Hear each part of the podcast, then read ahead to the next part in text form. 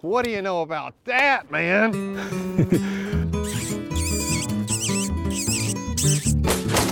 That was pretty fun. If you wasn't at work today, what what would you be doing this time Um, of year?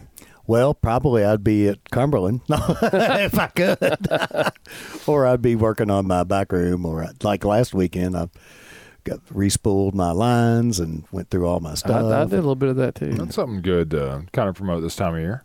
Yeah. What do you guys say we just go ahead and jump into the podcast and then we do just that? all right. I'm Chase Winiger, host of the podcast, Lee McClellan, co host. Hope everyone had a wonderful holiday. And today's guest is Chad Miles. How you guys doing? Normally, Chad, I have people tell us what their job title is and kind of what they do. Crazy. I I don't feel think like- we have to. Yeah, either. well, we, we talk about you on the podcast enough where I think people probably already know. But for anybody who doesn't, you're the host of Kentucky Afield TV, and you've been doing that for going on about seven years now, right? Yep. Start, starting my seventh year. That's hard to believe to Wow, for me. that- yeah.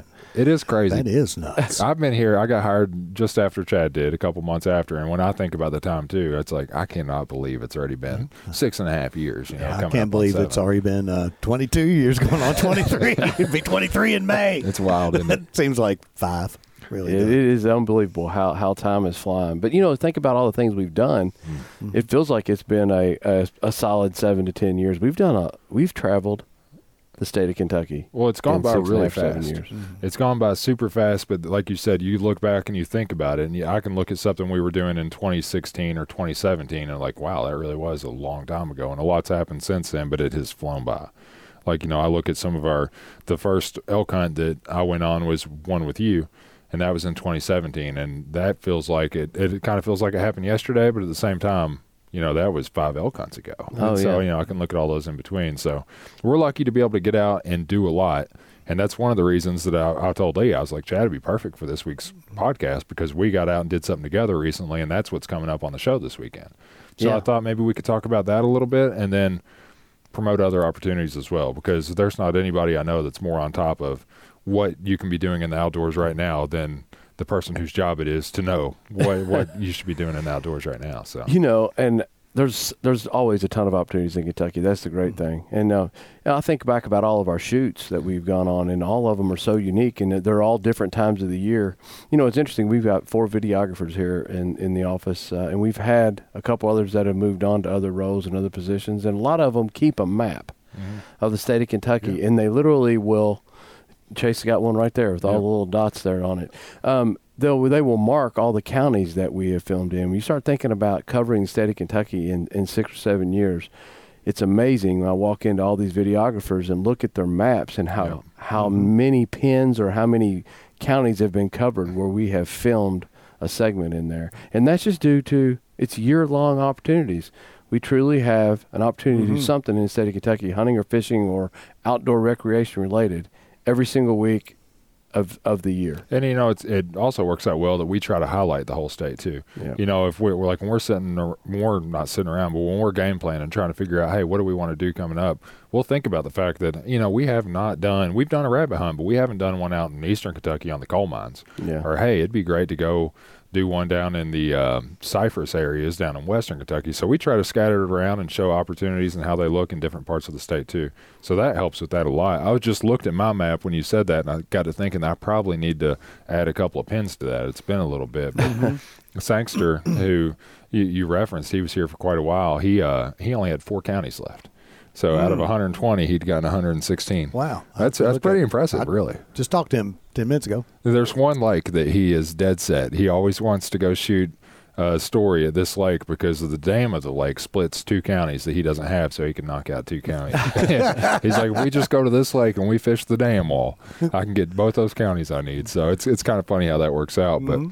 Um, what is coming up on this weekend show is a coyote hunt. Me and Chad actually got out in the woods together. And right now, like if you were going to give me an opportunity, that's probably the one that speaks to me the most is predator hunting, just in general. So I wanted to talk about that. But there's also a lot of other stuff. And I asked Chad earlier before we started if you were going to get out and do anything right now, like what would the opportunity be that you would just on personal time have a day to yourself, going to get out and enjoy the outdoors? What would that opportunity be? So I kind of wanted to hit on that too. Um, Dale, um, Dale, and So you- Cumberland and Dale. So Lee can guess. That- that's you got No, that's one. what I'm saying for me. Well, you actually asked me the question specifically towards fishing, Yeah. what I'd be doing. But uh, You know, if someone asked me, what would you be doing today if you wasn't working? Um, this time of year for me, I'd probably be behind that pack of beagles. Yeah, uh, I'd yeah. probably be behind my two dogs because I started thinking about what what I do last Saturday. What am I doing this Saturday? Well, I'm going to be running dogs and, and hunting rabbits. But a lot of that has to do with water. Mm-hmm. January conditions. rabbit is great, January- especially in the snow. Oh If yeah. you can get the snow. Not that's just the that. funnest time to. This is the last month, the end of this month, January 31st in the eastern zone. I just It's looked at my, done, my cheat sheet over there, and then February 10th in 10th the in the western, western zone. zone, yep. And so we're coming up on the last three weeks of rabbit hunting statewide, the last two weeks here in this zone. So if you want to rabbit hunt, this is the, This you know, it's the time to do it too. And you, you know, you know, somebody that's got a dog, or if you've got a piece of property. I mean, we we just did a show this week Yeah. that really highlighted um, the fact that you don't have to have 15 dogs and a thousand acres to do a rabbit hunt. We like to show the big pack. A lot of people on a rabbit hunt, big piece of property. We we showcase that quite a bit because we're very very cautious of staying on areas we have permission with our dogs. Yeah, Yeah. that's that's one part of it. There's another part too for TV. You know, we're tying up resources when we go out and we shoot, we get a shoot. So we, the more shooters you have, the more likely you are to get rabbits on the ground. The more mm-hmm. likely you are to get a successful shoot, right? Mm-hmm. That's right. That's so right. that's that's one reason. But what you But guys the- did this week, this week, I thought was great. But the truth of the matter is, the va- the vast majority of rabbit hunts that take place here in the state of Kentucky are two or three people, Mm-hmm. maybe neighbors, mm-hmm. Maybe somebody that you know can get access 150 acres, on a small Yeah. piece of property with a couple dogs. They're not necessarily ten shooters and fifteen dog style hunts. So we that's exactly what we did today. I know a guy who's got some property, and I said, "Hey, you got any rabbits on there?" And he said, uh, "Yeah, yeah, I see rabbits from time to time." And he's like, "But I tell you what, the best part of my property is the property that faces my neighbor, and he might want to rabbit hunt too." And he's also got some property. And oh, by the way, it's his cousin that owns the 40 acres next to that. Yeah. So you're putting together two or three or 4 small tracts of property. They don't have dogs. Yeah, Yeah. I happen to have two dogs. So I said, two dogs is not a whole lot, plenty to hunt behind. yeah. We take two dogs, three hunters out, go across three different farms that we had permission to hunt, all small small farms. Man, we had a great time. And uh, honestly, that was a pretty. I think you guys got eight, which is, mm-hmm. I mean, two dogs, three hunters. That's good. I killed a limit and carried an empty gun for two hours. and So the thing is, that farm, because I, I thumbed through the footage. I wasn't on that shoot, but I thumbed through it, and it looked like that was a deer hunting farm to me. Like I saw deer stands, I saw rubs, I saw mm-hmm. scrapes in the footage. So that wasn't a farm that somebody was managing for rabbit. That was like an everyday farm that somebody's concerned about deer hunting, and hey, there just happen to be rabbits there. And there's a stereotype that you shouldn't rabbit hunt your deer properties. Like people, for some reason, have a stigma about that, but. I- I feel like we go out and do that with people all the time who who have rabbit hunted their deer properties and have seen, hey, this really doesn't affect anything at all. You know? I mean, here's the thing: my my dogs have, and ninety nine percent of most people who have trained rabbit dogs, Yeah. same thing with coon dogs. Those dogs don't care a thing about that deer. They don't mm. bark. They don't carry on. Mm-hmm. They don't even. sm- I mean, they smell them, Yeah. But they. Um, I've never seen a dog, my dog, ever bark at a deer. And they might push them, but it's not like deer don't get pushed anyway. But wait a Well, minute, yeah. we're talking about pieces of property that have coyotes that live was gonna say them coyotes, what- three- what, you know. 365 days a year. Those deer, they're so used to predators Yeah. and being able to avoid those predators, be that predator uh, a dog, hmm. a cat, a bobcat, a coyote, or a human, There's people. Mm-hmm. You still see the deer come back. The only issue becomes if it's in the middle of a of a gun season where someone might the neighboring mm, the, the neighbor might be up on a piece of property and you know, hey, that big buck I've been seeing is bedding right here in this thicket. You don't want to push that deer over there and ha- have it, you know, take a chance on it being taken. Yeah. Other than that, I, I really, I'll tell you this: when I hunt uh, public lands, and I used to hunt a lot of public lands, almost exclusively Yeah. Taylorsville Lake, WMA, and and places on Fort Knox. When I was out there bow hunting, and I heard a pack of beagles, Oh, you get pretty excited. good. Oh, I knew I was going to receive some deer. Yeah. Mm-hmm. It, it made the hunting actually better. Yeah. Um, so yeah, I mean there is a stigma to it, and I see it if you're worried about pushing a big deer that you're hunting off your property during a time where it gives another. But to think that you're going to push that deer away and it's not coming back, that just isn't realistic. That's kind of where I'm at. Like, even if you care about deer hunting and you know you're really into that, like I am. Like for me personally, I love bow hunting, and I get not running dogs on your property in October, November, right? Mm-hmm. But this time of year is the time to get out and do it because mm-hmm. it's not going to affect a thing, and it's a lot of fun too. And you were mm-hmm. talking about beagles running deer. Like I think if my dog, who's not even you know a hardcore rabbit dog, he he likes to do it. If he's on a track and he's barking, and I could wave a T-bone, and you know over there, and he he wouldn't break that track to go get that steak because he's he, they're just so focused in on that track. But ra- rabbit hunting is a lot of fun. That's something that you've kind of introduced me to, to be honest with you. Well, and I'll tell you this: our th- this upcoming week show for us is all about Dogs, dogs. not this week, but next week. Next week's show, that's right. It'll be all about dogs, and uh, it's a it's the most amazing thing to me is watching a good working dog, and and understanding how these dogs are bred for one particular Yeah. Critter. For the most part, some dogs are are crossbred for more things, but a really good coon dog doesn't care a thing about a rabbit, doesn't care a thing about a possum, it mm-hmm. doesn't care a thing mm-hmm. about a deer. Yeah. It, does, it it it's a raccoon and a raccoon only. You know, a good squirrel dog is the exact same thing. A bird dog, you know, bird dogs flush rabbits Oh, yeah. quite often. They don't care a thing about them. Yeah, it's and it's amazing that dogs can be bred to you know, a, a good beagle doesn't care a thing about a bird, doesn't care a thing about anything except for that rabbit. It And is that- cool. Hunting with dogs is just a, it's a completely different thing that if people haven't experienced it, they should because there's something about like the teamwork, like mm-hmm. working with a dog. I don't mm-hmm. I don't know what it's hard to explain, but it's different than just going out and going hunting by yourself or going with your buddies because something about how the dogs work and you're working in tandem without really being able to communicate, just kind of feeding off each other and knowing what each other wants, and it's um it's a lot of fun, and I would I would highly suggest it for sure. And I'll tell you what, the energy level, you can have a dog, and I, I run I run Garmin GPS collars on my dogs, and it tells me exactly how many miles they've traveled. And, and you start looking at there, and you're seeing 16, 17, 18 miles, and you see how thick, how hard they're pushing through. You go, man, that'd be like a 50 mile or a 100 mile mm-hmm. for a human. Yeah. Shorter little legs pushing through briars and. And you look at them and you can tell they're starting to get tired. You're like, all right, let's start making our way to the truck. And I keep plenty of water and I mm-hmm. keep my dogs, mm-hmm. keep them in good health and then you're going back to the truck and you accidentally bump up a rabbit oh, And there's always a truck bunny. and the dogs are gone they're like you think that they're just about to pass out and they're about ready to be dead but they, they're, it's so instinctual for them that's what they're bred to do and that's that's all they want to do they they'll I, I truly do think and this is kind of a weird thing to say but i do believe that if if i didn't take a, a collar out there a leash uh, a leash not a collar and and was ready to hook my dogs up and walk them back to the truck They, they wouldn't quit.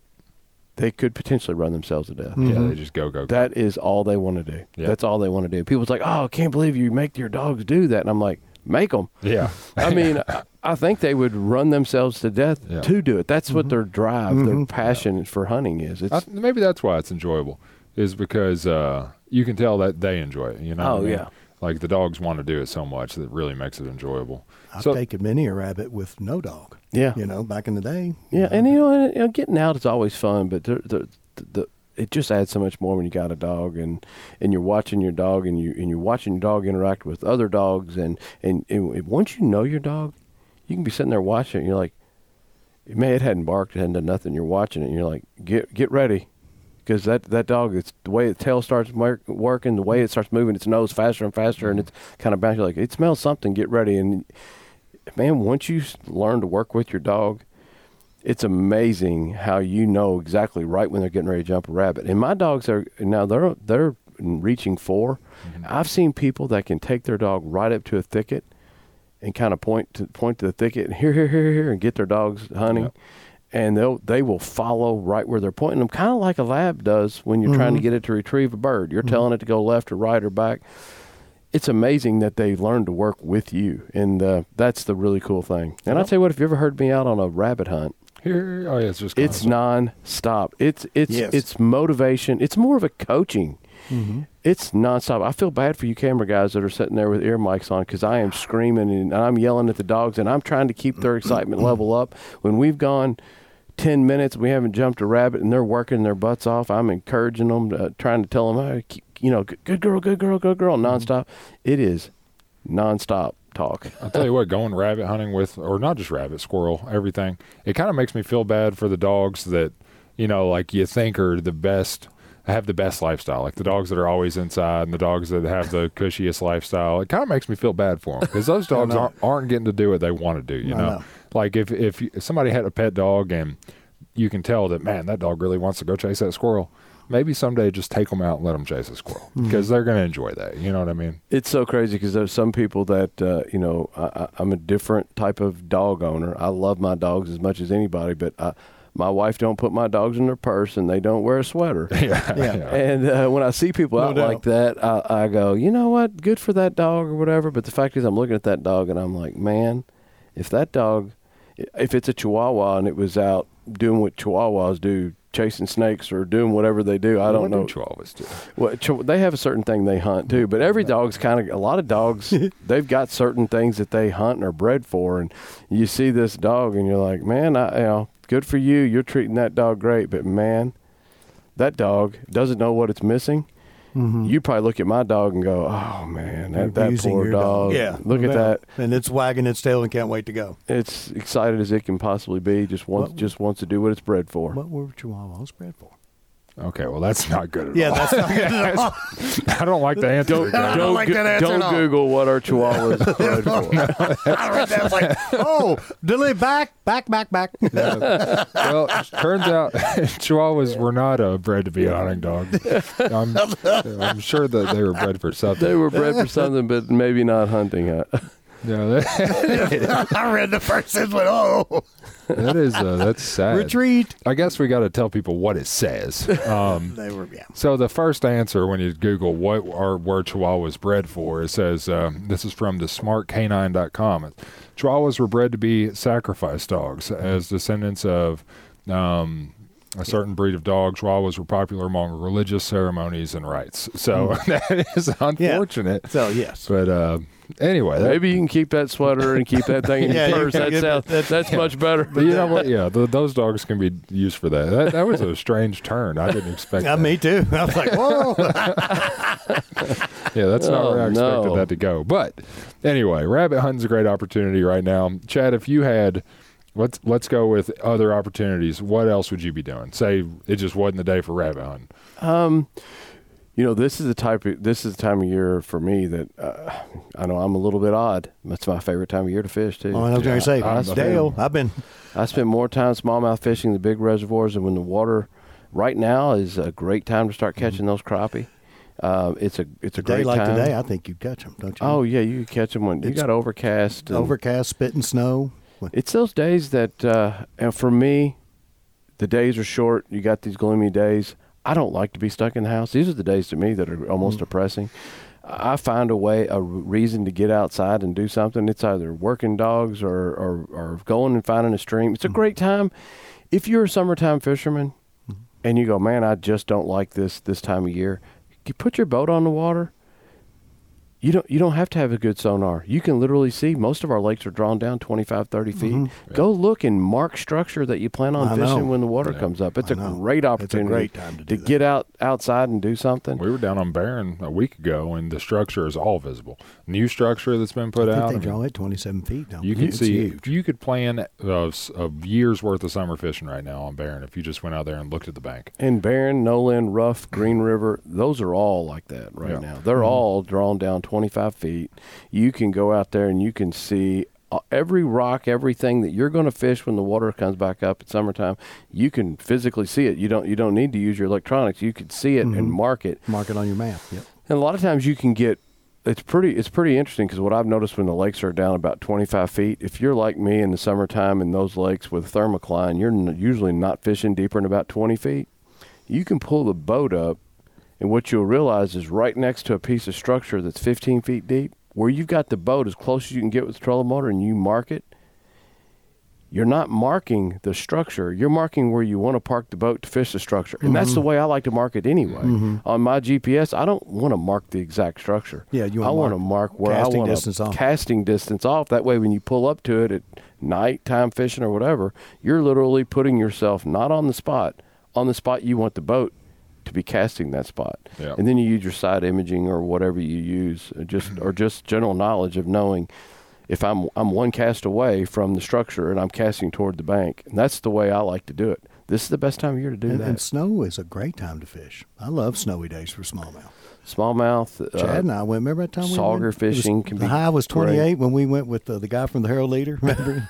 What was this? Tell me the story. Uh, we we were we went and got a floating fly piece. this had to be uh, years ago, right? Yeah, this was quite a few years ago. And uh, Chris Bohr, who was the outdoor writer at the time, now he's uh, for the Herald Leader for a while.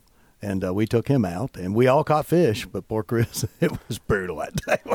28. yeah, it was Uh, 28. Well, and it, spit did- snow on it us, but got we up caught to, fish. It got up to 28. We launched sliding down the boat ramp at Wolf Wolf Wolf Creek Dam, literally sliding Just gotta hope the buoyancy of the boat stops the truck. well, the steam coming off the water, which was in the 40s and 50s, actually kept it thawed. And we slid down the ramp, and we, we got in. It was my personal boat. I'm, I remember launching the boat.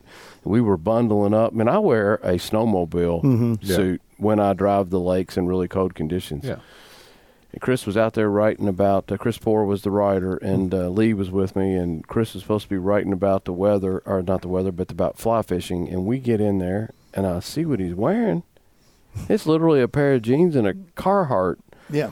And I, I sweat, and waffle, the old waffle weave. Uh, Yeah, that old Long 50 johns. 40 miles an hour across the lake and 20 degrees. That's negative. It was it was 16 degrees when we launched. so negative 25 yeah, the wind boat chill. did.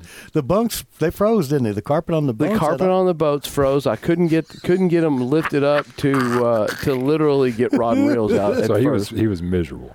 he was probably not real happy. No, his lips were blue by around two o'clock. I was like, hey, you, you, I, I, I got a rain jacket. You want to put a rain jacket on? You want anything to block the wind? And I think he was too cold to stand up to, to put the jacket on. And I was like, you were ready to go back? And he said, no, I'm out here to get the story. So, There you hey, go.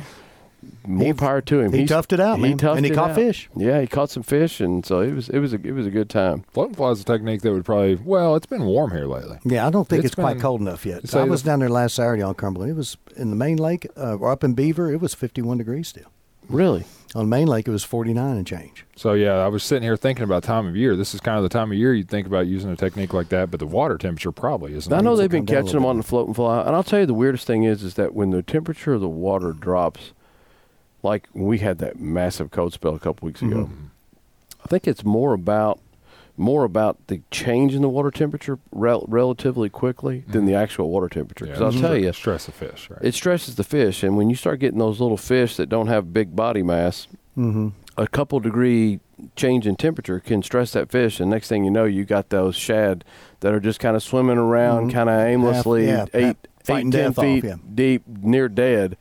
Well, that's a that's like going to a buffet for uh, for a predator fish, Smallmouth sitting there just Th- it's like and popcorn. that's that's when you hit them. So when you catch that major major temperature change, that's anytime right after that, that's always a good time to go you know, you can place fly. place stuff like that. Like you talk about a major temperature change, good time to go fish, float, and fly, right? I'll look for those weird weather conditions or anything that's just different. Because like when you go fishing, you're looking for something that's unique, right? Mm-hmm. Like usually you're mm-hmm. looking for rock structure or some curvature on the bottom or something that's just different about the spot that's going to make it better, right? Mm-hmm. And I do the same thing when I go hunting. I think about what's this weather going to do?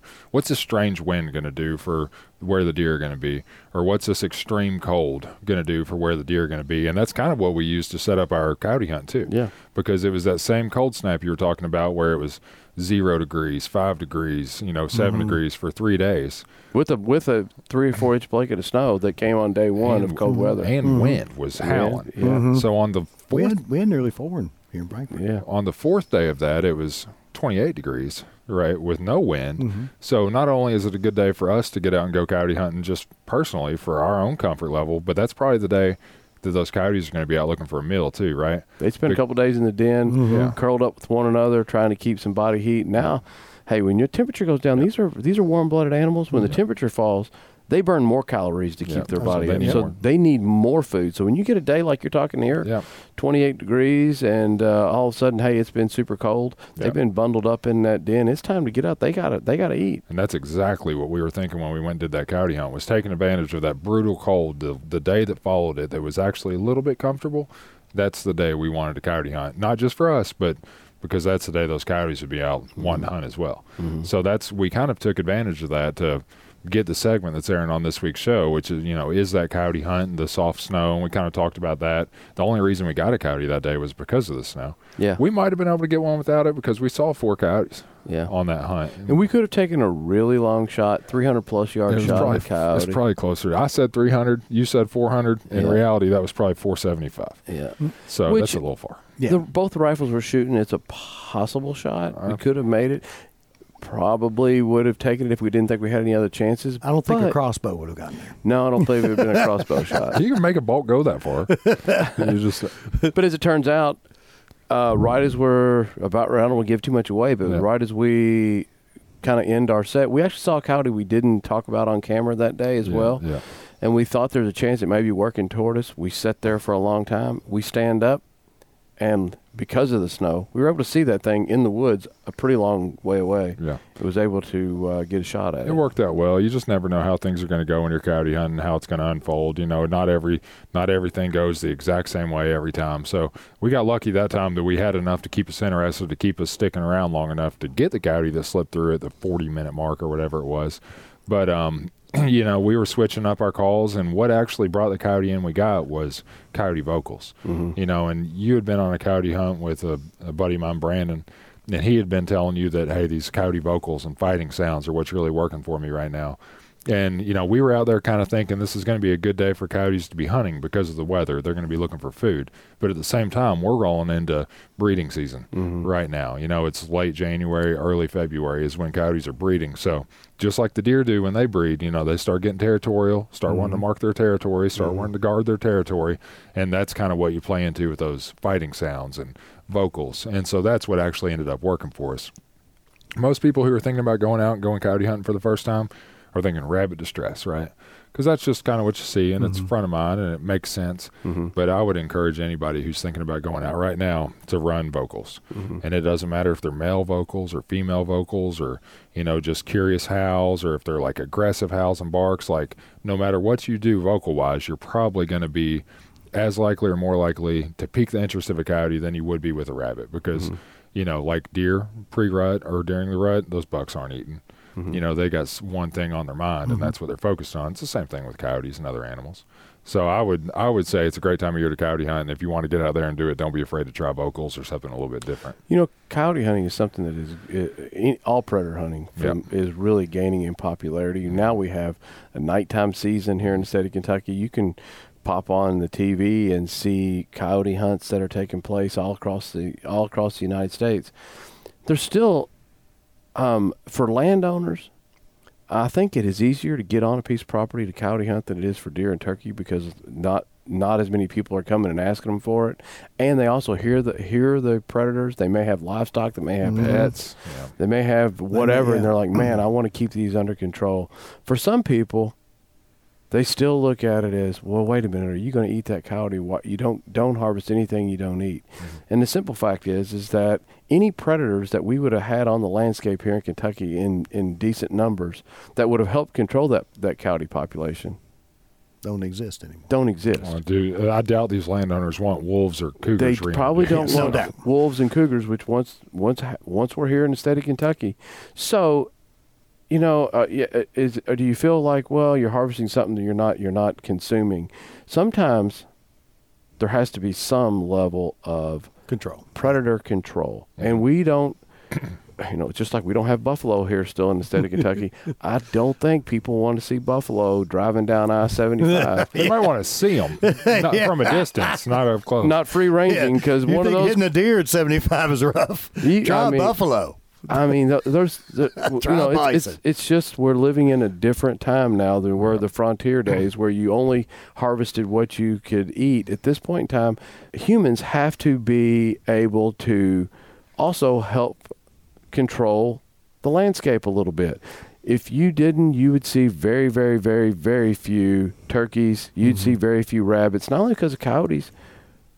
Raccoons are some of the absolute Oh, yeah. worst on Nest raiders. on Nest raiders. on You know, nest raiders Most for of turkeys. it is people's fault, though. Like right now, the management we're talking about taking coyotes, and we're talking about raccoons. Most of it stems from it being our fault Mm-hmm. because things had a natural way of working, and w- without people here, right? Like things worked on their own. Yeah. But we got rid of wolves and mountain lions and made room for the coyotes to come here. So the coyotes being here is our fault, you know, and we should help manage that species population for the other species populations. And with raccoons and nest raiders, well, it's because we've destroyed the habitat. It's because we've mm-hmm. mowed out so much that turkey poults and rabbits don't have good nesting sites now. So we need to try to help manage their numbers by keeping the predators in check. That's what a lot of the predator hunting and you know a lot of that plays into.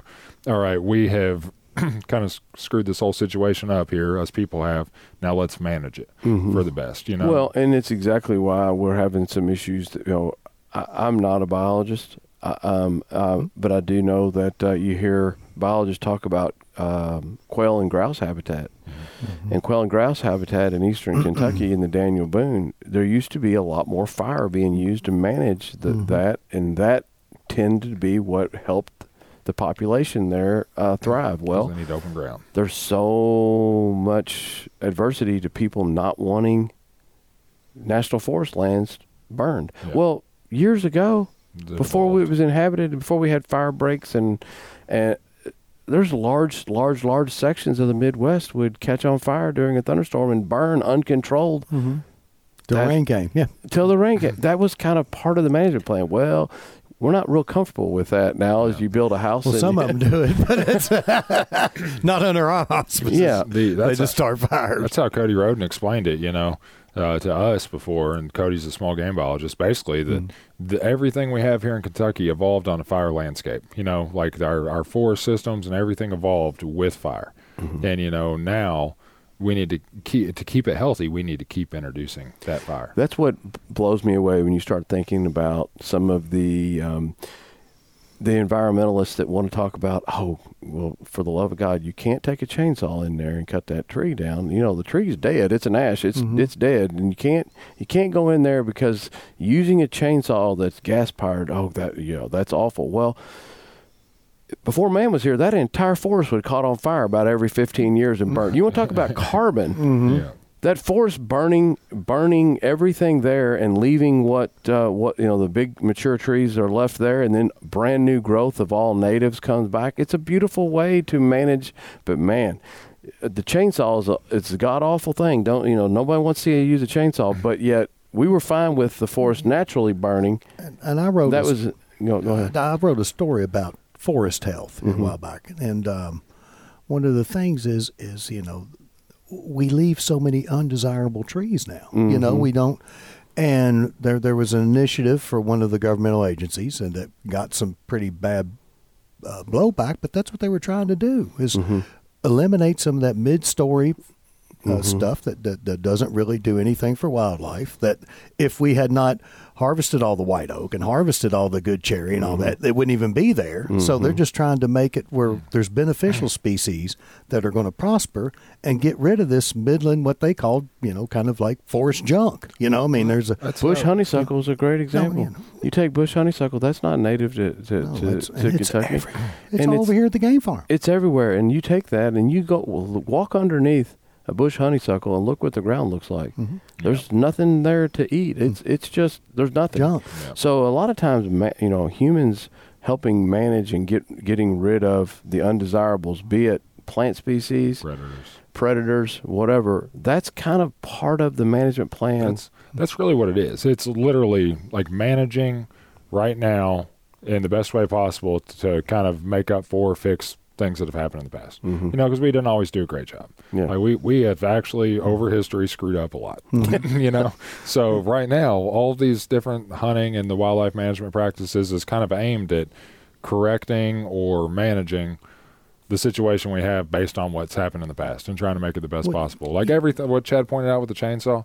I mean, people look at that and they might complain about it, but at the same time, they just need to realize this is what needs to be done for the best best result for wildlife. You know, You know, Chad and I are from, you know, Bullitt and Nelson counties, from Bardstown to Mount Washington. And I know you know there's a lot of rolling cedar mm-hmm. hills, mm-hmm. you know, mm-hmm. and that's, again, everybody's like, oh, don't give th- those cedars will not be there had we not cleared that forest for mm-hmm. pasturage, you know, 150 mm-hmm. years mm-hmm. ago, or for, you know, they, they would try to plow stuff that was like 45 degree and they try to grow corn on it. People were starving, you know, and so we, we did a lot of, you know, and, and I know that we had some issues with one of our properties here, kind of close to Frankfort, where we were removing some old cedar trees to promote the growth of oak and hickory and things that are beneficial. And we got some blowback for that, but the cedar tree wouldn't be there had we not cleared it for pasturage 125 years ago to begin with. so, just don't. you know, that, that that pristine virgin forest thing, that's you know, in very very few tracts of Kentucky, that's still true. But by far, it's been logged. Some of it's been logged twice. A lot of it's been logged three times. So, you know, that that's what we're dealing with. So we need to to manage that to for the best because it's it's that that whole you know pie in the sky stuff's gone. It's been and, hammered. And the you know? problem is, is that some commercial um, uh, harvesting practices, be it coal mines, be it timber companies, um, in the in the 50s, 60s, 70s, 80s has been really, really bad. Mm-hmm. And I'm sure in some cases you can find some bad practices today, and those need to be avoided. But the fact is, is that responsible companies that plan on being in business, they want their businesses sustained as well. Yeah. So th- they their, their their management practices are definitely getting better, and they're getting better due to some of the pressures that are put on society by society, and so that's a good thing. But like everything, there's ebb and flows, and sometimes you can go too far, and at some point in time, that uh, seems to be what's going on. And then you know the bourbon boom too. You know what do deer like more than anything? What's their number one Acorns. one? White oak acorns. What do you make bourbon barrels from? White oak. Yeah. So there's a lot of pressure on mature white oak right now because of the bourbon boom. Mm-hmm, So, um, you know, that, that, that's, there's going to be uh, pressures Mm-hmm, from that. So, y- you know, you, you've got to manage that smartly. But people, just sometimes I think people are a little pie in the sky about, you know, that, that, that these forests have been manipulated, and Native Americans did burns. They manipulated things for their own. You know, the barrens, a lot of that was burned as a game. You know, I kind of think it suck or it's unfortunate, but people look for something to be upset about now. Yeah, you know, without trying to look for understanding for why. Um, we we started this conversation talking about predators and uh, if you're not going to eat it. And Mm-hmm. Yeah. I, I have eaten coyote now. One time, don't know if I plan on doing it again. It was I've eaten raccoon several times. I would my, eat raccoon now. my granddad used to take me to a coon supper out of this country church every year. That was his favorite thing. What's the wildest thing you've eaten, Chad? Like the one that not wildest, but like most non-typical, something that people probably Um, haven't had every you day. know, a lot of them are things that I have, um, I have maybe didn't prepare myself, but I, I'm a pretty adventurous eater, to be totally honest Yeah, with you. If I see something that I'm like, hey, I've never tried. you'll. Yeah. Well, I mean, I, I'm not going to say it's Have you had disgusting. rattlesnake? I have had rattlesnake. I've had rattlesnake before. That uh, you know, I, I absolutely love frog legs. There's nothing Me adventurous yeah, about those I that. love. They sell those at Kroger. Though. Some people will tell you that's adventurous, but I, I mean, rattlesnake. I was going to say maybe one of the more adventurous things. I haven't Uh, had rattlesnake. alligator tail. That you know, some of that type stuff I've had that. good. Probably possum and raccoon for me. I never, I haven't really. Raccoon's a little stringy, but it wasn't. I mean, it wasn't overly gamey. It's just kind of tough and stringy. You throw anything in the slow cooker for eight yeah, and I mean, yeah, it'll and be put gravy okay. on it, you know, and a lot of pepper, you know. That's how I had the the groundhog and the raccoon and the possum and stuff like that. It's a wild game dinners, but that's where I was curious because I didn't know what rattlesnake is kind of wild. I never have had that. I think that'd be kind of interesting. Yeah, and it's it's actually pretty good. Yeah, Um, probably. It looks like a white meat, bro. It is white meat, and uh, it, it's pretty good. You got to work. it- You know, you got you got the ribs. So you got to work it off the bones. So a lot it's of like times a fishy you're kind of putting it in like pulling it off like a toothpick. Um, because it's a reptile. So would it be kind of like a you know because you think about the scales and kind of flaky yeah, white meat. it's not really it's not really fishy. It's more frog leggy. It's kind of like Mm, uh, that's good. Yeah, yeah, but it tastes different than that. Um, you know, but you're battering it and you're cutting it into chunks and putting it in a deep fryer. Yeah. Um, so you're getting a lot of batter in you know in the in the taste profile as well. But yeah, it's it's kind of a white, not like turtle. It's just kind of hard to describe. It's uh, but it's it's it's pretty mild. One of my favorite wild game, you know, just meals would be uh, something that you guys went and fished for recently, and something that's really like coming up right now, time to fish for, and that would be the perch species: walleye, sauger, sauger. Mm, they all taste That's great. that's something we and need to get. perch, out. white or yellow perch are fabulous. Yeah, I can't find those as easily as I can Well, find. well, you know, I know it's, and when I, I wanted to. Ryan Oster used to work with us. I said, "Man, let's go do a, a yellow perch piece on Kentucky Lake because we, you catch them crappie fishing."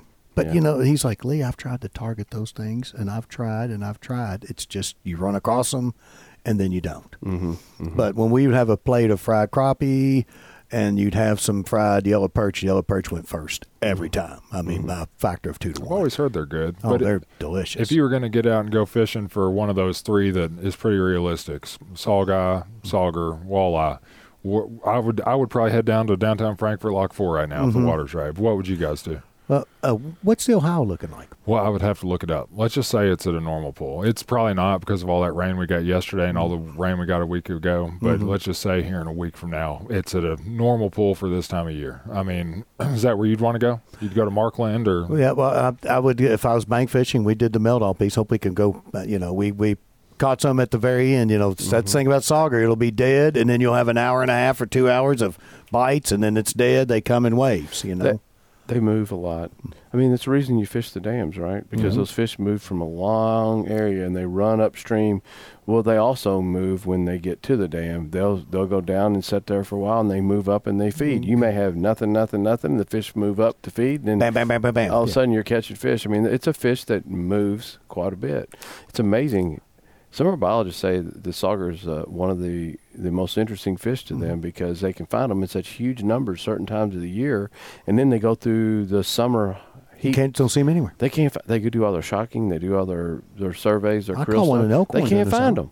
They're like, where, where do they go? Yeah. It's a really interesting. It's a very very interesting. I do kind of think they might disperse up into the creeks. Mhm. Yeah. Because I've like caught them in Elkhorn in, in, in summer. You've caught them in summer. I've seen Jameson catch them, and we used to go uh, just absolutely tear them up in a trip to the uh, Kentucky River in Henry County.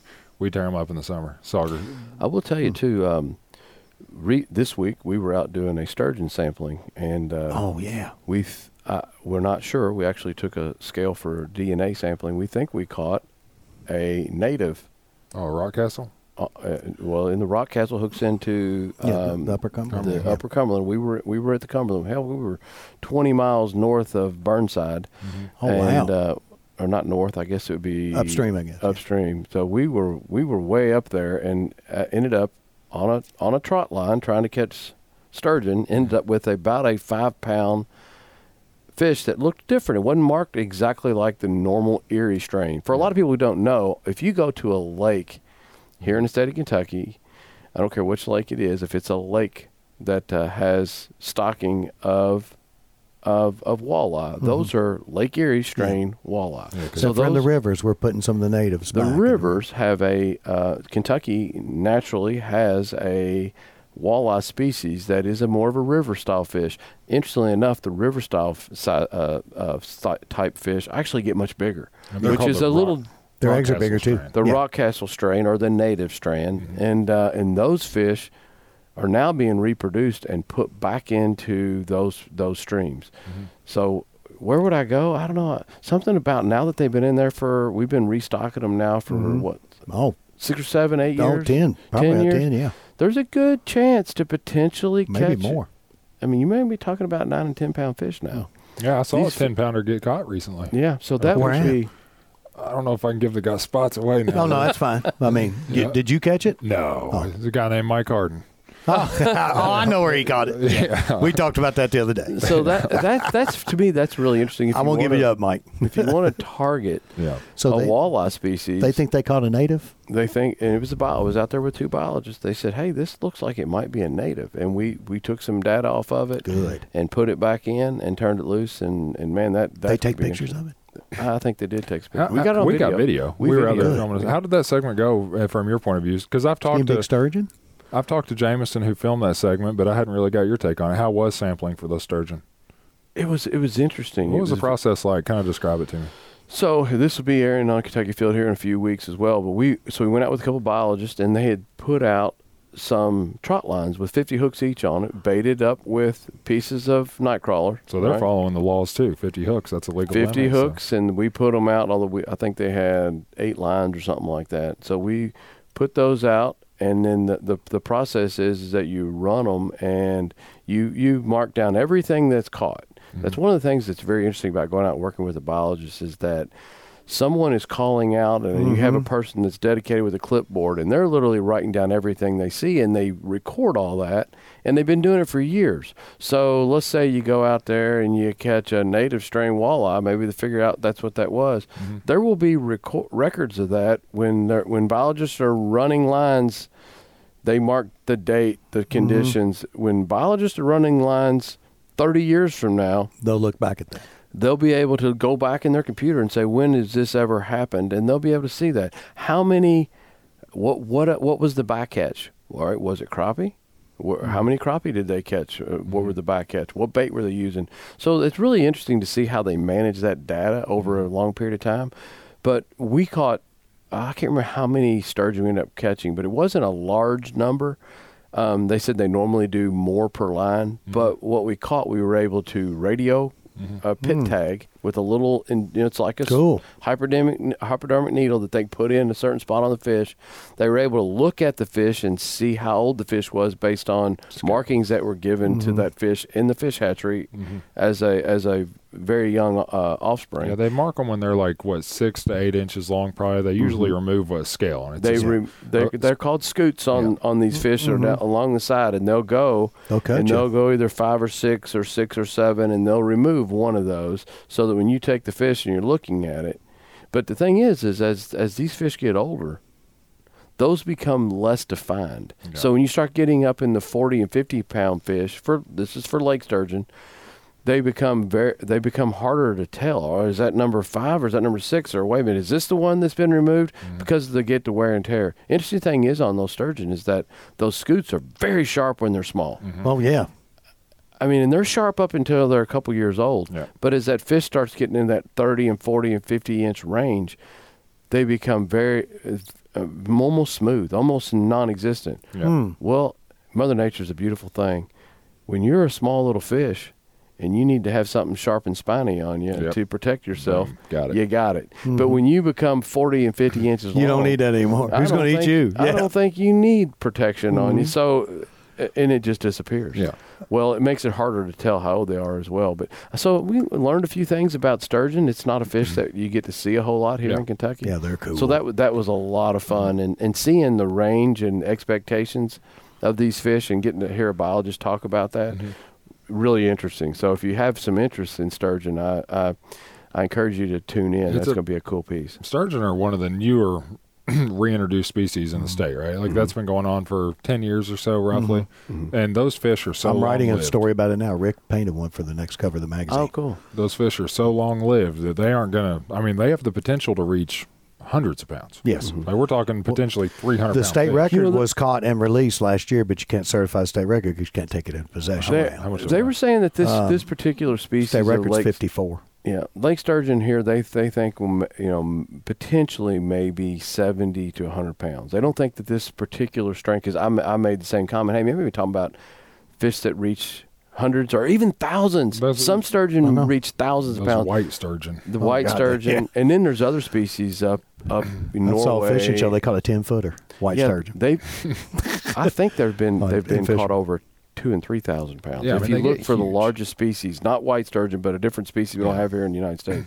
this particular species that we have in strain of sturgeon, they were th- they were saying that maybe seventy to hundred pounds would probably ultimately be, but I'll tell that you, fish may be hundred years old. Oh, no. the way those things fight. We won't too, see it, I'm afraid. Yeah, no. the way a sturgeon fights, like I've been lucky enough to catch maybe three or four, and the way they fight is stuck to the bottom. Like they are a pull pull you straight to the bottom, and they want to stick to the bottom. So I can only imagine an eighty pound fish that wants nothing to do with coming up off the bottom. How hard that thing would fight, you know? The interesting thing that we talked a little bit about with biologists, and I'm not even sure it'll be included in the story, but for the for those that like to be on those river systems where we're introducing those fish, something that you may be able to witness and see 10, 15 years down the road from from now is that these fish, and they're not even exactly sure why, certain times a year, sturgeon will not only breach, they will come completely out of the water. So we're kind of thinking like something like Asian carp here, right? Yeah. but not like an Asian carp in the sense that Asian carp do it when they're scared. They're frightened by something. There's a big loud boom. A boat comes by. These fish, they won't be jumping in your boat and injuring people like we have seen with Asian carp. They don't know if it's a method of communication. A lot of people, a lot of biologists are saying that these sturgeon are jumping out of the water for some forms of communication. There's also been some talk that they may be doing it to loosen the eggs hmm. for egg depo- deposits. Hmm. It's been documented a few times in Kentucky already, where Oh. these sturgeon are coming up completely. Can you imagine sitting there and seeing a six-pound fish come up out of the water? That would be awesome. or, or yeah. But the thing is with the, with with this whole process is that think about it's not happening a lot in Kentucky, and there's quite a few fish. If it is something that's due to communication for breeding or for egg production, we're not seeing it now because these fish we released are not they're sexually, not sexually mature yet, yeah. They're not sexually mature yet. So this this whole process may change dramatically over the next ten years. That'd be and funny. To me, that's really Casting cool. for smallmouth on and a five foot long fish breaches right by you. But the, the thing on these fish is it's much different. People are like, oh my god, they're gonna they're gonna eat and destroy everything. No. They eat. We're talking about Macroinvertebrates. little bitty bitty bitty fish, snails and flies and mm-hmm. bugs and Yeah. worms, and they they suck this the soil in. They've got these little thing called barbels on the mm-hmm. front, and they feel little vibrations. Looks like a little vacuum, doesn't it? Yeah, and they suck that in and spit it out the gills, much like you may have seen a fish in an aquarium that does the same thing. Mm-hmm. The, the, these these fish are not going to be destroying and killing all of our fish species. And that's another good thing about them too. Catching them on trot lines, right? Mm-hmm. You you worry about catching fish on trot lines, deep hooking them and things. Mm-hmm. The way the sturgeon's mouth works, it's like a little sucker that comes out, and you you hook those things perfect every time. Yeah. like they do not deep swallow hook or anything like that. It at one hundred percent of the time I've ever seen it, it's been right there in that little sucker. Yeah. just perfect. One of my good friends was throwing a cast net for shad and alewives to go striper fishing Mm-hmm. down to about five in the morning. He caught one in a cast net.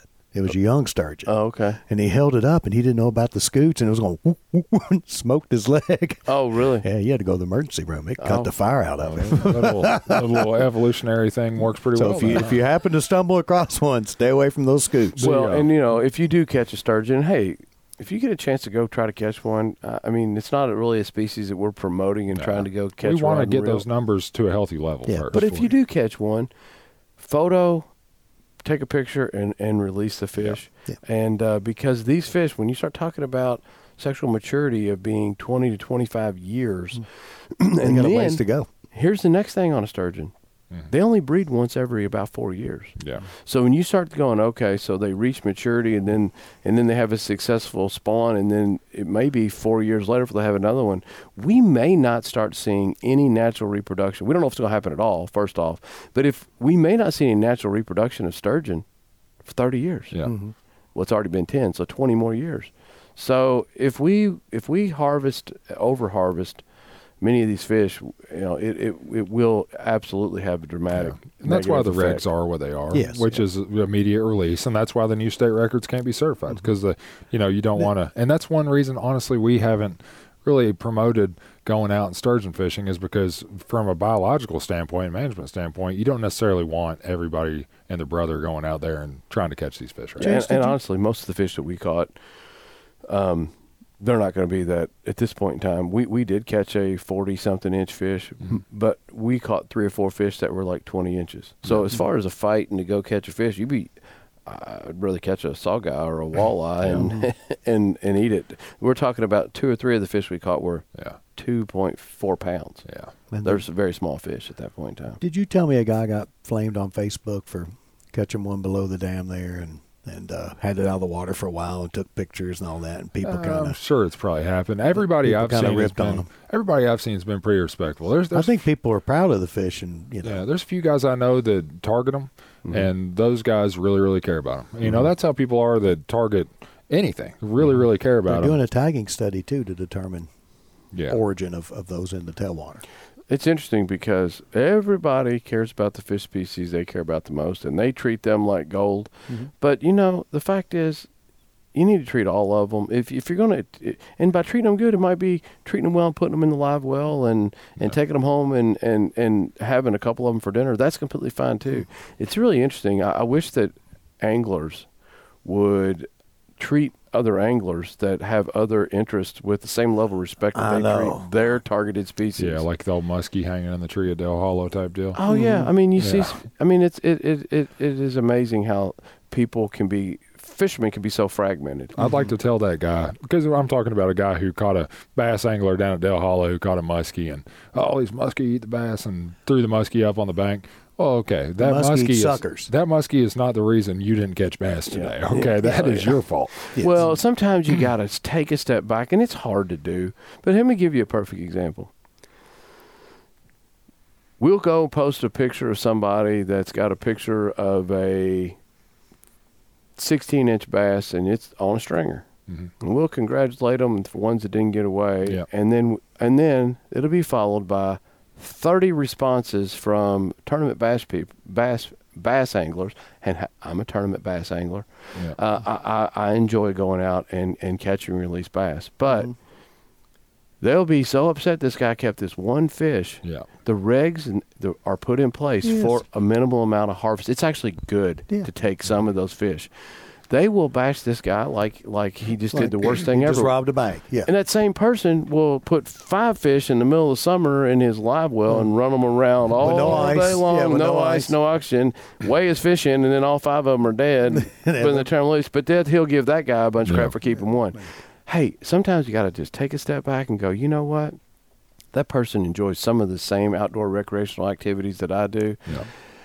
I may not be exactly be happy that he's going to keep that one, but you know what? I'm glad he's out there doing it. He's another sportsman that is a voice to help protect the interests that I and love. it's paying the freight. And it's, it's just too easy to go online and to send a message. And sometimes you got to take a look, uh, step back and see how you're involved in this process too. I really think it's, excuse me, counterproductive to Yeah. complain about certain things because well, let's just take your example.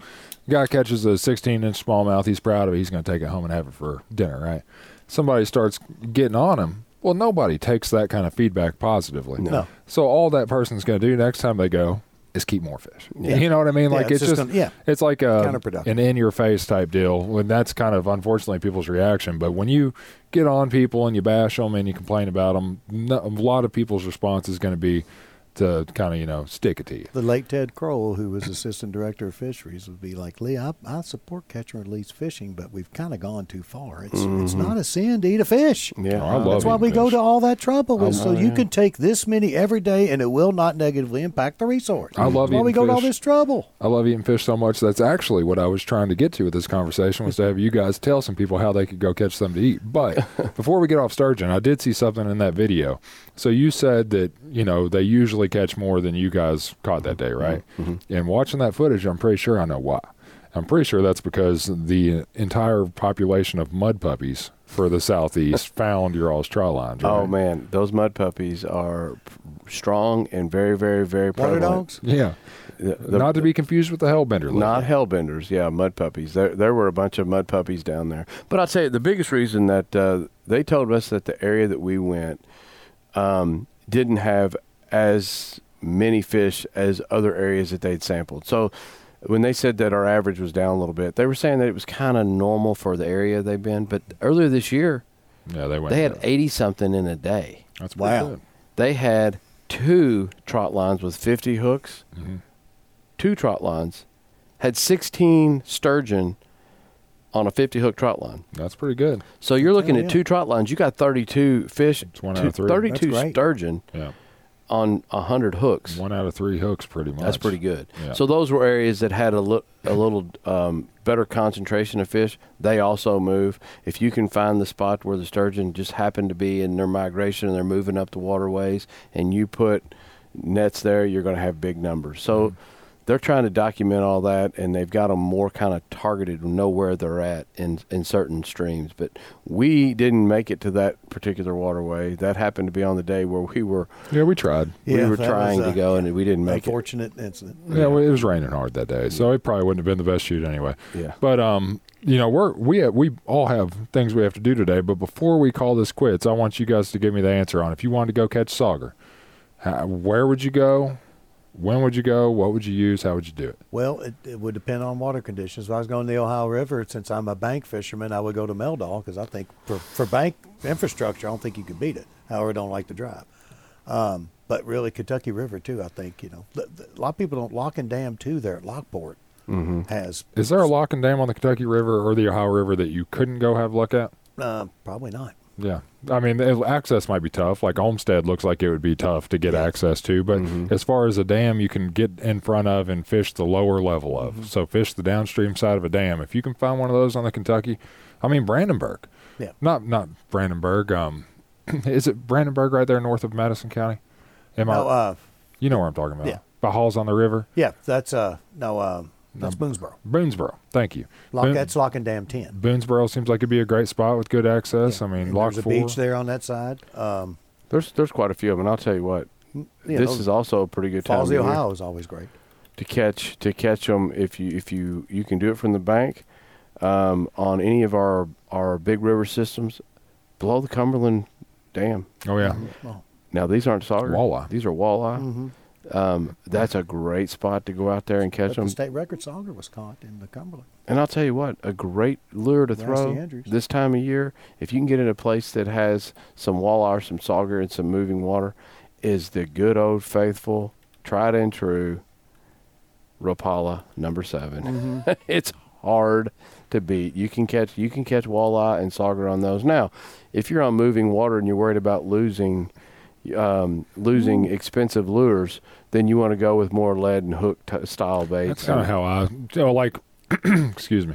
So Fishing when we went walleye fishing over the summer, and we were fishing river system. I was liking the Wow. Rapalas. I was Mm-hmm. liking keeping it up. But if I was going to go to the Ohio River or the Kentucky River down here, and I was Mm-hmm. going to try to bang the bottom for sauger, I'd probably be going the cheapest sled heads I could find and the cheapest Mister Twisters or curly tails. You know, Mm-hmm. just because it's a lot nicer to break off a forty-five cent bait than no, it it is is a forty. Yeah. Well, the thing is about $45 the, bait. the, the lures, if the fish are really kind of pulled in, uh, into seams and you're catching them below the dams, then there's an opportunity to catch fish um, with a lure that's not getting to the bottom. So you don't have to worry about losing so many of them. Sauger are on the bottom. Yeah, they Walleye will get in the seam and feed sometimes up off the bottom a little bit. But if you're sauger fishing, you need to be Be on the bottom. On the bottom. And that's kind of why I was thinking that Sauger would be the one I'd try to promote because I feel like it's they're easier to target Mm-hmm. than walleye because walleye suspended, like you said, and I think there's more Sauger than walleye across the state. So you know, They bang, taste good. banging bottom is kind of where you want to be.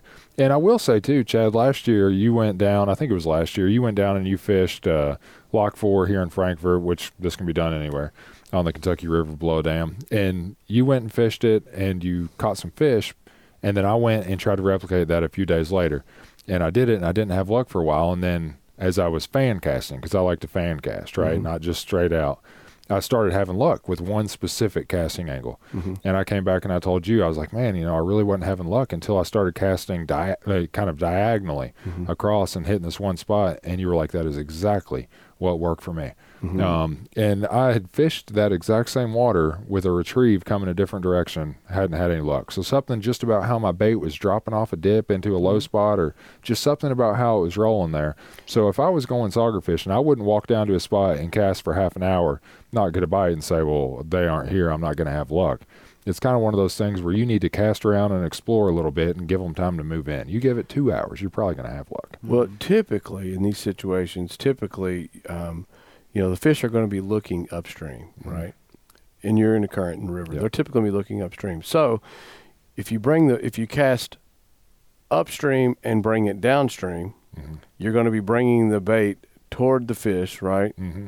Which you might think that's the way to go about it, but let me tell you what, you get hung up a lot that way, and it's hard to keep the lure on the bottom. Yeah, it is. So if you then fan cast behind the fish and you're bringing the lure from the tail of the fish toward the face, Yeah. you got to present it slower Yeah. Yeah. because the bait is uh, if you're moving it fast, by the time the lure gets to where the fish is looking and in front of them, you're immediately moving it away. Yeah. Right? So there are different techniques that you can use and there's advantages to each one. So fan casting Yeah. allows you to try both until you mm-hmm. figure out which work which That's- way is working. Sometimes the forty-five degree angle is the best. Well, that's, Sometimes, and yeah. that's how perpendicular. You can best. tell me how you like to work it too, but when I walk up to a body of water, if I'm bank fishing, mm-hmm. that's how I want to do it. I want to literally go from like three to nine o'clock across top, or from nine to three, and I'll take a cast and I'll literally look at things on the opposite bank and say, okay, I'm casting straight towards that tree this time. Then I'll look, okay, four feet over, okay, I'm casting straight towards that tree this time, and then I'll move my body down the bank. And so that I'm fan casting kind of with an overlap of where I've already fished, but you're hitting that area with a different angle. And, uh, and if you do that, and you'll find something that's working for you, then you can focus in on it. And if just, you're you know if you're a stream fisherman you used to walking off and just casting out in the middle of the stream every single time the exact same cast Yeah. change your approach up a little bit Mhm. and cast right along the bank cast upstream if the if the current will allow you may have to change the weight in which you're presenting because you don't want to be hung up the whole time but you look at it watch a trout guy they will always cast upstream Yeah. every single time it's a natural drift of their present their lure down. That is very effective for trout. It's also very effective for a lot of the species of fish. But if you if it's a cold water fish and the fish doesn't move that is not moving that fast and you want to present it slower, then you're going to cast the other way and you're going to work it back up to move it really, really, really, really mm-hmm. slow. Try 'em. You never know what day what's going to work. Yeah. That's the beautiful thing about fishing. Yeah, there's there's kind of guidelines on hey, this is how you usually do it. Sometimes you can throw all that out the window. yeah. So you just got to try. You got to try new things. Yeah, and that's the thing I would say. If you're going to go fishing somewhere, don't don't call it quits after, you know, half an hour of doing the same thing. Just try something different. Keep switching it up. Chances are those fish are there. Yes. Um, and that and they're going to again move in and move out. You yeah, know, yeah. So Sauger's coming that up. happened to Chad and I when we were on that shoot. You know, we just we got on a time crunch. We started catching them right when we had to leave. Go Well, and that's the thing. And and because you've been there half hour casting and they're not feeding, it doesn't mean they're not there either. Yeah. Those fish may be there and they're just not eating. They're Just not doing it yet. stick with it a little bit. Take your time. Enjoy I've enjoy the scenery. 37 degree water. They'll bite. Doesn't Oh yeah. Oh yeah. and uh, I'm sure people have caught them River. caught them through ice and you know cold you know as cold as it can get water. So Yeah. try to catch them when it gets hard. When the water gets hard, that's when it's too cold to fish. it's still it's still fun. Yeah, You actually that's exactly what you said on the one and only ice fishing segment we've done since you've been here. The only time we've been able to do it. You said I've always said that w- people ask me when it's too cold to fish, and I say when the water gets hard. But I guess that's not true anymore. we, we were catching crappie after crappie that day. well, Oh, yeah. That was a lot of fun. That's something I want to go do again And that's so another bad. fish. You know, Taylorsville. I've done really well on crappie in the dead of winter. You Yeah. know, you can go catch them by You those know, trees. crappie are so weird because you'll you say that yeah I've done really well in crappie in the dead of winter. Everybody knows spring and fall for crappie, right? Mm-hmm. And then one of the better fishing guides that me and Chad have ever been out with was a guy who said dead of, dead of summers when you got to Yeah, catch oh, yeah. crappie. Yeah, I mean- So it's like everybody has their thing for crappie. But I mean, I've, I've done well in like right around Christmas time. Yeah. Hey, that that just reminds me too. This is slightly off topic. I know we're about to wrap this up. Yeah. Slightly off topic. We were catching those crappie. yeah. We were catching them with a guy named Dalton Smith, who was a young fella at the time. And and uh, interestingly enough, I wanted to say something about Dalton because Oh, you're talking about the ice fishing. ice fishing piece. We were catching crappie You through were a talking about the two bass he just caught. So Dalton Smith, um, congratulations to Dalton. He uh, he is the uh, kayak bass fishing coach at Cumberland, or at least he Cam- has been. Campbellsville. In Campbellsville, yeah, and and uh, he bass fished there um, for, for Campbellsville, and he is an avid angler. He went to Texas Yeah. and fished a public body of water that Yeah. everybody else could fish, and actually caught two largemouth bass on the same day, over 14 pounds That's right, yeah. each. Do you see that? Well, yeah. So kudos to him because let me tell you what that uh, it, it that that takes um, that takes a lot to be able to catch two 14 pounders in one day. So kudos kudos to Dalton. Dalton's a great great young man, great fisherman, and it couldn't have happened to a better person. So Heck yeah. kudos to Dalton. Yeah, I like Dalton. He uh, he's actually guiding now on Dale Hollow too, right? Yeah. So, yeah, it's uh, I see his He's probably on- living in Texas after that. Yeah. Did you did you go to Dale here a while back? Did you fish Dale? I have fished Dale a couple times this year. I have not fished as much this year as I normally fish. How'd you do? Um, we, you know, it was not great, but it was right when the lake was turning. We were catching 10, 11, 12 fish a day.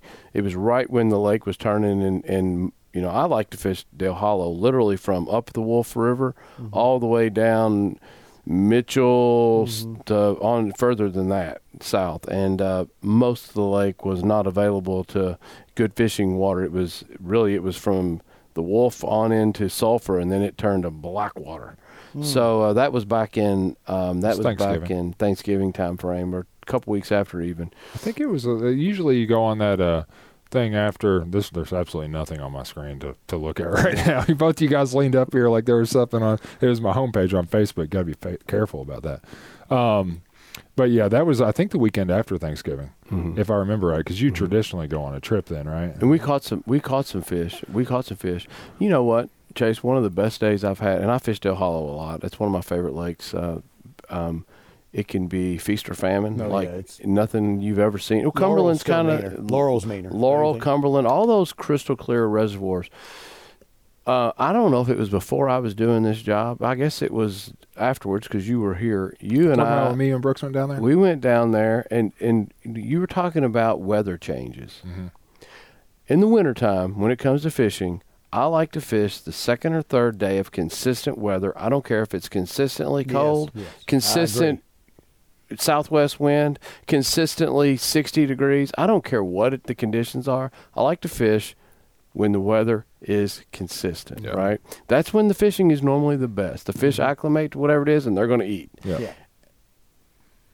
One weird caveat to that was the time we were down there fishing, weather changed and it got really, really hot, like 65 degrees after, and we're talking February, where it had been really, really, really cold.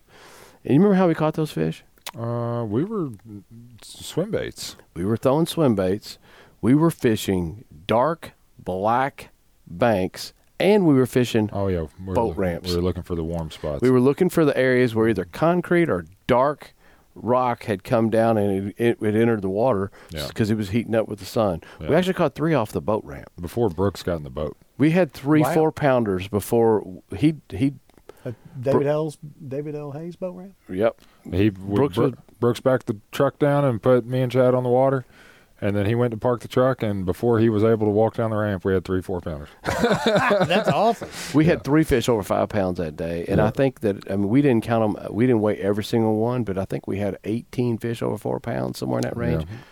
Wow. Smacked And we're talking. ruined me. We were almost Yeah, that caught. will ruin. We almost caught 40 something fish that day. Yeah. So I had to leave early. We were at 26 when I left. and we ended up with I think 38 fish or something Yeah. like that. I mean, just smoked them. So that my, my my point with all this is, is yeah, there are there are guidelines that tell you when the best days can be. That was one of our best days, and it wasn't like the three days before where exactly warm, nice weather. Mm-hmm. It was a major change that brought on the fish. So That's that's taking advantage of a change, just like we did with coyote hunting. that's exactly That's saying, right. hey, the sun's out all of a sudden. These boat ramps and these warm rocks are getting warm. That's a unique thing that we can take advantage of. So it's just like we did with the coyote hunt. We were saying, hey, this is a change coming off three days. You can take advantage of that change too. But I do, I would tend to agree that consistency, especially with fishing, is going to get fish congregated better, right? Because Yeah. they're going to be all scattered if things are changing. Yeah. But we And just happen off. to catch a good change. I Yeah. went with Chad one time on January the third, right after the next day it was on Sunday. We started work again. It was during the break. Bluebird, high forty one. I was like, well, spy bait day. yeah, but no, no, we did. Uh, it was swim bait day. Oh, okay. And uh, you took me up Sulphur Creek. I was like, well, we won't catch nothing today. I, I, I was like, Chad, my God, we why can't we have some cloud cover? We end up putting fish in a boat. and I Oh, caught yeah. 19 inch smallmouth that day. That's when you built a new rod and caught your first and fish. yeah, I first remember fish that. on Yeah. a rod I just built. So. Yeah, yeah. And I mean, it was tough, but you know, You know, We I- found those weeds. There's never days where no fish can be caught, and if you think there are, go watch the tournament weigh in. There and- was one and day. You, you'll see some fish that uh, you'll see fish that somebody figured out how to catch them, but there are days that are, they're much much easier than others. Yeah. And uh, in the wintertime is a great great time to fish. Right now, February. Right now is January, but February and March, Great probably the two best months to go out and get a big fish. I don't care if you're crappie Yeah. fishing. I don't care if you're walleye fishing. I don't care if you're smallmouth or largemouth bass fishing. B- big fish, the biggest fish are caught every single year Yeah. In February and March. Yeah. April will catch some big fish too because that's still pre-spawn. But February and March, slow down. This is a good time of year to catch a lot of fish and your trophy fish. I'd 100% agree. The biggest bass I've ever caught, or like not one specific, but all of the biggest bass I've ever caught, seems like late February, early March, Mm-hmm. and just slow as I can go. Yep, And um, I I, think is the peak month for the float and fly. That's Yeah. when it really peaks. probably. So, I do have yeah. to correct you though. There was one day where a fish couldn't be caught, and that's when me and Lee tried to go white bass fishing this past year. No, well, we could see them. we could see 'em. They were in there doing their thing. You know, Yeah. they were in there having their you know romantic dinner, and uh, we could see them like. And I mean, my God, I think you bopped a couple of them in the back with the lure. Yeah, They're well, like, I was like, I was like, no, away, Lee. please. We're He, busy. you know, we were pretty well set on these fish are not going to bite, and I was to the point where we're going to catch one. Jay's called a carp though. Yeah, I caught a carp that day. See, That- fish can be caught. that was one of the toughest days I fished, and and when it was funny because Lee and myself were going out to do a podcast, we actually scrapped it. Yeah. and we were setting it up in the parking lot. We are like, man, you couldn't ask for better, Lee. This is gonna be See them, they're right there. We're gonna crush them. yeah. We were like, this is absolutely perfect. Everything's perfect. We got down there, we couldn't buy a bite. No, Those are the most frustrating days. Yeah. but when, the salt's at low, that's a taught me a lesson. When it's super low and gin clear, it's just not. Yeah. they're not doing it. Yeah, yeah. yeah. What do you guys say we call it quits? We all have things that I know we need to go do today. So I appreciate you coming on, Chad. Yeah, it's good to see uh, you, brother. Hey, thank you guys for having me. I, I enjoy getting on here, and uh, you know, there's no format to this. We just kind of ramble on. Just ramble. It's a little bit looser than what we have to do on TV. And on. like, yeah, much more. Yeah. I never like I always have like just a few notes on where I want the podcast to go, Well, but it always all right. ends up taking a turn. Oh, you know. uh, what was your favorite shoot last year? What was your very favorite? okay, these are I like this. Wow, my favorite shoot last year. Um, that's tough. you know that that is that's interesting. The crazy thing is for me is that I don't have a favorite activity that I like to do. Yeah. People think it's fishing more. People think it's rabbit hunting, fishing. You enjoy both those. You like archery hunting a lot. Yeah, but the crazy thing is, is Dove hunting's if, always if you get on our social media, which I don't read a ton of it, but if you get on there, people will think that I, I pretty much like to fish and fish only. Mm-hmm. Yeah. and and I think that's because fishing is there's not a season. We're Yeah. open to fish year round, so we do a mm-hmm. lot of fishing because we don't have to abide by our very specific seasons. But man, I love archery. I love rabbit hunting. I absolutely love working behind a squirrel dog. Um, we had a really interesting turkey hunt, and I'll tell you, out of all the hunting, people get wrapped up in turkey hunting. I like to turkey hunt. I don't live to turkey hunt. That um, I, I want to get out there every single year, and I'm looking forward to it. But we had a really, really interesting turkey hunt this year where we got out there and we didn't hear anything. We didn't think it was going to happen. Opening day. We're like, what's going on? Opening day. No turkeys gobbling. There are no turkeys here. And we had a turkey just flat put on a show for us and brought him from 300 yards mm-hmm. away. It's one of those things where the anticipation just got thicker and thicker and thicker until that bird was in our lap. That was a pretty cool. That was a fun hunt. We had some. We had some. I fun love that archery hunting. one where the big buck ran off the less dominant younger buck and then walked over there, and that was a big one. Yeah, Oh, the one we got this. Yeah, that that wasn't very long I was ago. sitting here looking through our through our YouTube page to see what some of the segments were we did this past year. Um, you know, just seeing if any stand out to me. We got the hawk hunt with Steve Stacy. Mhm. Um, we had we had walleye fishing with John Bowl. That was fun. that was Mhm. fun. Yeah. yeah, and, and hybrids on Rough River was fun. I think hybrids on the Ohio River was one of the more fun ones that I got to be a part of. You got to go out with Leo for his first year, um, which I'm sure was good. That was, you know, that well, Leo's first year because my son kind of getting into the outdoors and, and taking that passion was super exciting for me. I'll tell you what, the hybrids out of a kayak was was an interesting, was a very interesting Lake Linville shoot to, at Linville. Yeah. Yeah. those fish started coming up and blowing up and boiling around us in the kayak, and that was that was there was a there was a really cool experience about that too. So, you know, there that's the thing. I don't have a favorite activity. I don't have a favorite time of year. I have a favorite time of year to do certain activities. Hmm. But in here in Kentucky, We man, can do it. Yeah. we have a lot of unique opportunities. Um, I know some people hate the winter and they hate the cold months, but the more time you can spend outdoors, um, better. I love winter. uh, keep a stay active and get outdoors and move. And I, I tell you, it's a. I'm I'm very lucky. I'm not one of those people that are real cold nature. Mm-hmm. Our camera guys can can tell you that. I, I we get in the truck and I'm always burning hot and I'm trying to get the Yeah. thing cool. And Mhm. I, I like the cold months. I like getting outdoors and doing some of the activities. I love the spring and fall. My least favorite time in the state of Kentucky is July and August. Yeah, me Oh, I I, would- could oh. cancel July and August every single year and be completely fine with that. yeah. It's a good time to float a creek, though. But It's a good that- time to float a creek. Yeah, And- and halfway, just you know, the fishing in creeks isn't even the best during that time of year. No. You know, it's just the most comfortable time to be Mhm. out there on a kayak and Yeah. Take and dip your feet in the water. Well, Every and then and then, just so. get out and sit, do the sit, and let the you creek don't flow have over. any you. hunting seasons in. You're fishing. I mean, I, I like to nighttime fish. I like to go out on the big reservoirs and nighttime fish. But other opportunities in the daytime in July and August for me, um, like I said, that to me, that's it, to to be an outdoors person in the state of Kentucky. You know, I know we come out here all, all the time and we're promoting. We're talking about the opportunities. Um, July and August to me are the ones that have the least opportunities. Yeah, I like October. I like October a lot. Me too. I like October for the scenery and the conditions. I've, of the 50 degree days are just great. You got deer coming into pre-rut, which is the, my favorite time to hunt them, and you still have small game opportunities for squirrel and rabbit if you want to get out and run your dog or mm-hmm. just go walk through the woods. So I think October is probably my favorite month, but there's something also about like April, May, at turkey season Me because too. the woods are starting to wake up. My two favorite months are May and October. That those would probably be my favorite two months too. Mhm. And then Well, I'll tell you what. That uh, every year when we go out on a turkey hunt, if we turkey hunt opening weekend, and then we turkey hunt the last weekend, and you, you come back in the office, you don't realize how the woods change. Mm-hmm. You come back in, you look at the footage from the opening day, and you look at the footage from the last day. It doesn't even look like the same. Oh, woods. it's completely different. It's amazing how the woods change that time of year. Yeah, and it changes in a in a good way. Yeah. Like in November, you know, you can go from a night it being nice and fall out to all of a sudden one good strong line of thunderstorms come through, and oh, here comes four months of bleakness. You Yeah. know, gray brown bleakness, and in the and in the May, it's a complete opposite change. It's like dramatic and in a good way. It's like things are coming alive now. Yeah. So that I'm looking forward. That's the next thing I'm really looking forward to. I mean, I'm going to enjoy my predator hunting. What through the next two months, I'm going to enjoy going out and fishing for sauger and saugeye and way too early white bass um, before they're even running because I'll just be itching to fish so bad that I'll be out there, you Oh, know, yeah. looking for the first one that comes up the stream.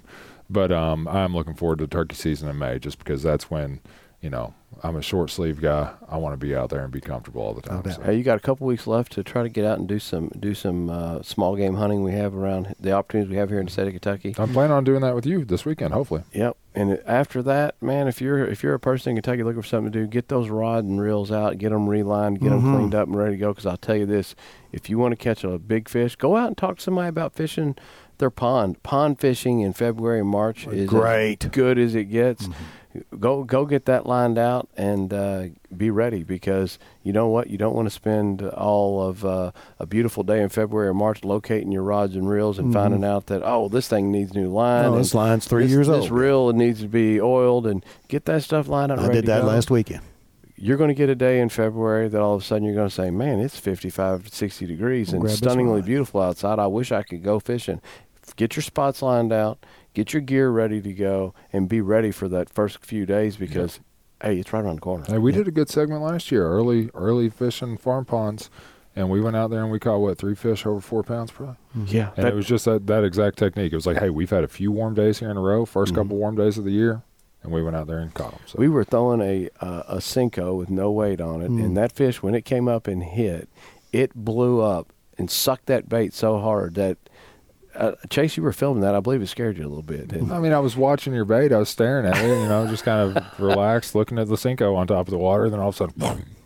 So yeah, that was uh, that. You know, I jumped worse when that fish hit than I do handheld when you shoot a rifle two feet from. because you know the rifle's Yeah, not ready like- to go off. Oh yeah. like You didn't know- rifle's you didn't know gonna the big go off. bass You didn't know go that bass Yeah. three feet from the bank was going to come up and just absolutely suck that Like lure I, under. I'm usually pretty proud of myself. Like uh, I think I do. I think I do pretty well as far as camera jump Oh, when yeah, a gun goes great. off or something. But man, that that fish jumping, I'm lucky I didn't throw the camera in the water and run away. and you actually, we, we- you know, you know, we we film, we kind of do what we're going to do. We turn that Yeah. fish loose, and you and you were like, I can't believe how I jump when that fish. Yeah, yeah. it was ridiculous. I'm not afraid of fish. Just for listeners' uh, knowledge. yeah, uh, no, I'm not. I'm not saying that. Yeah, no. So the one thing I do want to get done, I just remembered this. Man, last weekend I was like, deer season's winding down. I need to, you know, top off the freezer here. So I took a deer and I was like, you know, that was that wasn't that hard. I'm gonna get two more. I'm gonna go ahead and get my bonus tags and fill those. And I bought those bonus tags and I've hunted five times since then, and I haven't had a deer in range once. so I've got three days left or two days left. So by next Monday, if I haven't filled those two bonus tags, it's the last day of season, Martin Luther King Day. I will be sitting in a deer stand and looking for two does, just so I don't have to eat the tags. You know, waste waste fifteen bucks, although that's relatively cheap. You know, mm-hmm. if I'm gonna, I've wasted more money on less before. That's that is for sure. yeah, but, you know, and, and that, that's the interesting thing too. People go, "Oh my gosh," um, an aspect that people don't understand as far as wildlife management goes is the fact that we we we encourage people in Zone One counties to keep shooting does. I um, I'm not embarrassed to say I've taken five does this year, right, and a five buck. does so, and a buck. So I'm trying to get where you are. I'm trying to get to five does and a buck. so five does and a buck, and people are like, "Oh my God, you, you know, why do you keep shooting these deer?" Well, first off, we eat them. Oh yeah. Uh, we put them all to good use. We've showcased exactly how we do our processing in the field. We've showcased how we do our processing in the kitchen. We've showcased how we cook them. Our family, we really put it to good use. But here's the thing for wildlife management reasons, if you look at the end of the year, as a biologist, they want to see somewhere near 50 50 and 50% buck harvest, 50% doe harvest. You have people out there like me that will take three and four and five, and people out there like you, Chase, that'll take three and four and 5 Mm-hmm. the the converse to that is that you're going to have a lot of buck hunters only out there that take one and they're a buck. Yeah. It takes individuals with unlimited tags taking five and six deer a year, and you watch where our numbers will be this year. Be I bet you that Fifty-seven forty-three. it'll be within two or three percentage points, and it'll probably be more bucks. It'll Yeah. be fifty-seven percent bucks. That's what last time I looked at the numbers. That's exactly what it was. Fifty-seven percent bucks, forty-three percent does. So you look at that, so you go, man, why are they letting us take so many deer? Well, biologically, it's really good to have a number close to 50 50, mm-hmm. and you have to have unlimited doe harvest for those that will take them and will eat them, will donate them to Hunters for the Hungry. Mm-hmm. That's the reason it takes place. So when they hear you say you want to take two more does for you know the next three days, that sounds like oh whoa, he's destroying the deer population. You're actually help manage. Oh, the deer trust me, you know where our, the deer population. I'm not destroying it, and uh, we do eat them. Last night we had we had backstrap for dinner last night. And I think we probably eat two meals a, a week that are deer. Mm-hmm. And I'll, I'll be honest with you, the deer I've taken so far this year, one and a half of them's probably already gone. Mm-hmm. You know what I mean? So I'm just trying to get to a point where. I have venison in the freezer until next September rolls around. Maybe next October because I like to, like a lot of people, I like to buck on early. Yeah, you know, when the, my first trip or two to the deer stand, I've probably got a buck on camera and I want to focus on that. So I'm going to pass those. And that might be, the, the numbers might even out because the last time I saw the numbers was after the first weekend of modern firearm season. It was 57 43. Last year it was literally like 50 point something, 49 point something. Wow. That's what a lot of people do is they wait to take their does until after they've got a buck. So if I was looking at the numbers early in modern firearm season, I bet you it was buck heavy. Yeah. And then I bet you a lot of those people who took a buck got back out and took a doe. Yeah. So hopefully it'll even out to be around 50-50, but I'm going to go try to do my part. So Yeah. Well, I tell you what, there's nothing better. Uh, nothing better. In, in once you understand how to do the processing part, and once you know how to cook it and prepare it, uh, when I hear people say, "Oh, no, I won't eat that," it's usually a mental, psychological thing that you know they, for whatever reason, they don't feel comfortable eating deer.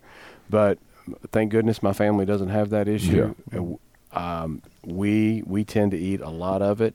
We have people over and we we feed it to them. We we don't hide it from. 'em. We let them know what it is, and they usually ask if I have extra because they want to take it home and try Yeah. it again. So Yeah. Um, most people, it is a mental block because if Yeah. you looked at the conditions your beef comes from, as far as living conditions, and looked at where the venison comes from, you'd be like, "Well, give me the animal that lived in the, the venison's conditions all day." So, And if you're a health person and you ever you watch one of these deer processing videos and you look at how that fat, you cut a you cut a steak, look at a ribeye, and hey, I got no problems with a ribeye. Oh, yeah. Love a ribeye. You look how that that meat is very marbled, Mm-hmm. and that is uh, that's a really really good ribeye. But that's a lot of fat that you're ingesting when you eat that. there's hands down no comparison. You look at a venison steak and you look at where the fat lies. It's all on the outside. It's on the top. A lot of it is cut away and removed when you do the processing.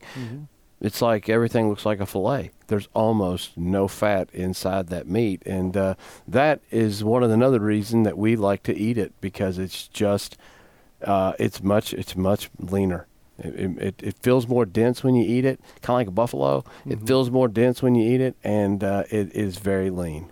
So three ounces of beef is uh, about 160 calories, six grams of fat. Three ounces of venison, 135 calories, three grams of fat. So half the about half the fat content. About and I would like to know how they're cutting that because honestly, I think it's leaner. yeah, I Um, think it's leaner than that too. I, I think that's a, a leaning on the. I don't know if they're including some of the, the like I cut the silver seam off. It looks like nothing but red meat when I, I get know, done with. it. There's yeah. no marbling, but anyway, guys, let's go ahead and uh, wrap it up for the day. I appreciate you coming. Chad, you're welcome here anytime. Heck yeah. Hey, you want to come in here and talk to me and Wade? Please do. Like, Well, I, I appreciate you guys Because having there's- us. Then It's, we should always do it fun. and jump in the car and go down.